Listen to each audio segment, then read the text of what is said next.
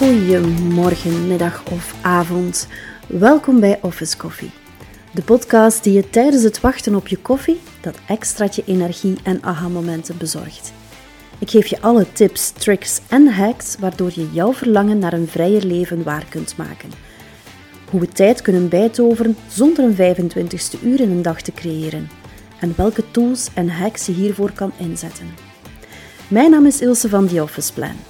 Als online business manager help ik heel wat ondernemers die het gevecht aangaan met hun tijd, hun werk en hun leven, tot ze tot het besef komen dat dit gevecht helemaal niet nodig is. Ik weet dat niet alleen ondernemers deze struggle aangaan, maar dat het voor iedereen elke dag opnieuw een strijd is in de rat race van het leven. Als mama van vier ging ik op zoek naar wat voor mij de juiste balans bracht en ik kwam tot heel wat bevindingen. Wat ik vond is zo goed dat ik deze echt niet voor mezelf wilde houden. Zoveel te doen. En ik weet absoluut niet waar eerst te beginnen. Alles blijft maar op mij afkomen en telkens opnieuw vergeet ik dingen. Help! Klinkt het herkenbaar? Eén oplossing: een lijstje. Het zal je waarschijnlijk niet verbazen als ik zeg dat ik de madame van de lijstjes ben.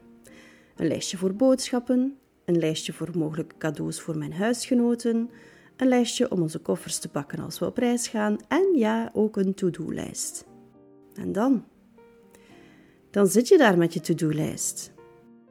Voor de zoveelste keer is het een waslijst geworden waar je geen einde aan ziet. Bam! Terug een hoofd dat op ontploffen staat.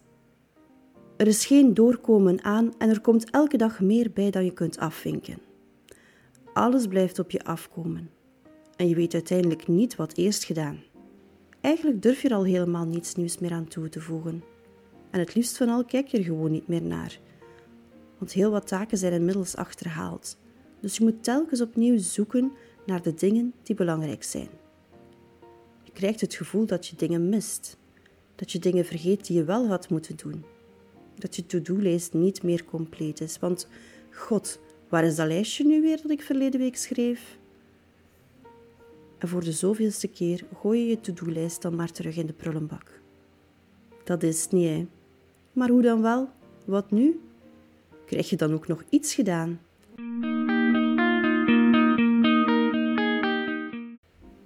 Het feit dat je de to-do's opschrijft is al een heel goed punt, want tussen ons gezegd en gezwegen, je hoofd dient niet om al die zaken op te slaan.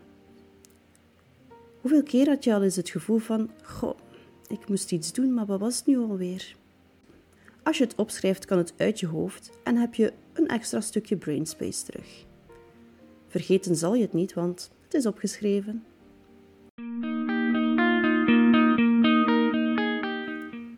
Wat kan je wel aanpassen? Kies één plaats waar je al je to-do's bijhoudt. Schrijf het niet zomaar ergens op, maar kies één plaats op een manier die voor jou het eenvoudigste is. Of het nu online of in een app of op papier is, kies wat jou het beste dient. Geloof me, als je het te moeilijk maakt, zal je het niet volhouden en ook nooit aan het uitvoeren van je to-do's komen.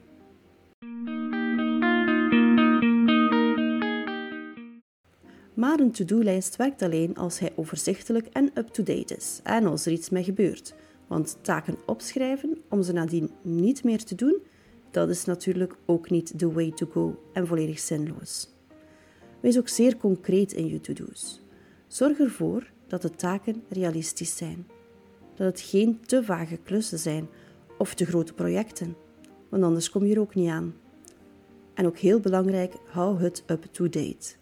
Naarmate je langer met een lijst werkt, wordt het rommelig. Hoe complex je takenmanager ook is, of hoe eenvoudig, zoals pen en papier, je moet zelf actie ondernemen om te voorkomen dat je het overzicht verliest. Dus af en toe eens door je lijst gaan en opschonen is de boodschap. En niet om zoveel weken, nee, nee, nee, liefst één keer per week. Zo hou je het zeker up-to-date. Zo'n wekelijkse update kun je vergelijken met het opruimen van de keuken na het bereiden van een maaltijd.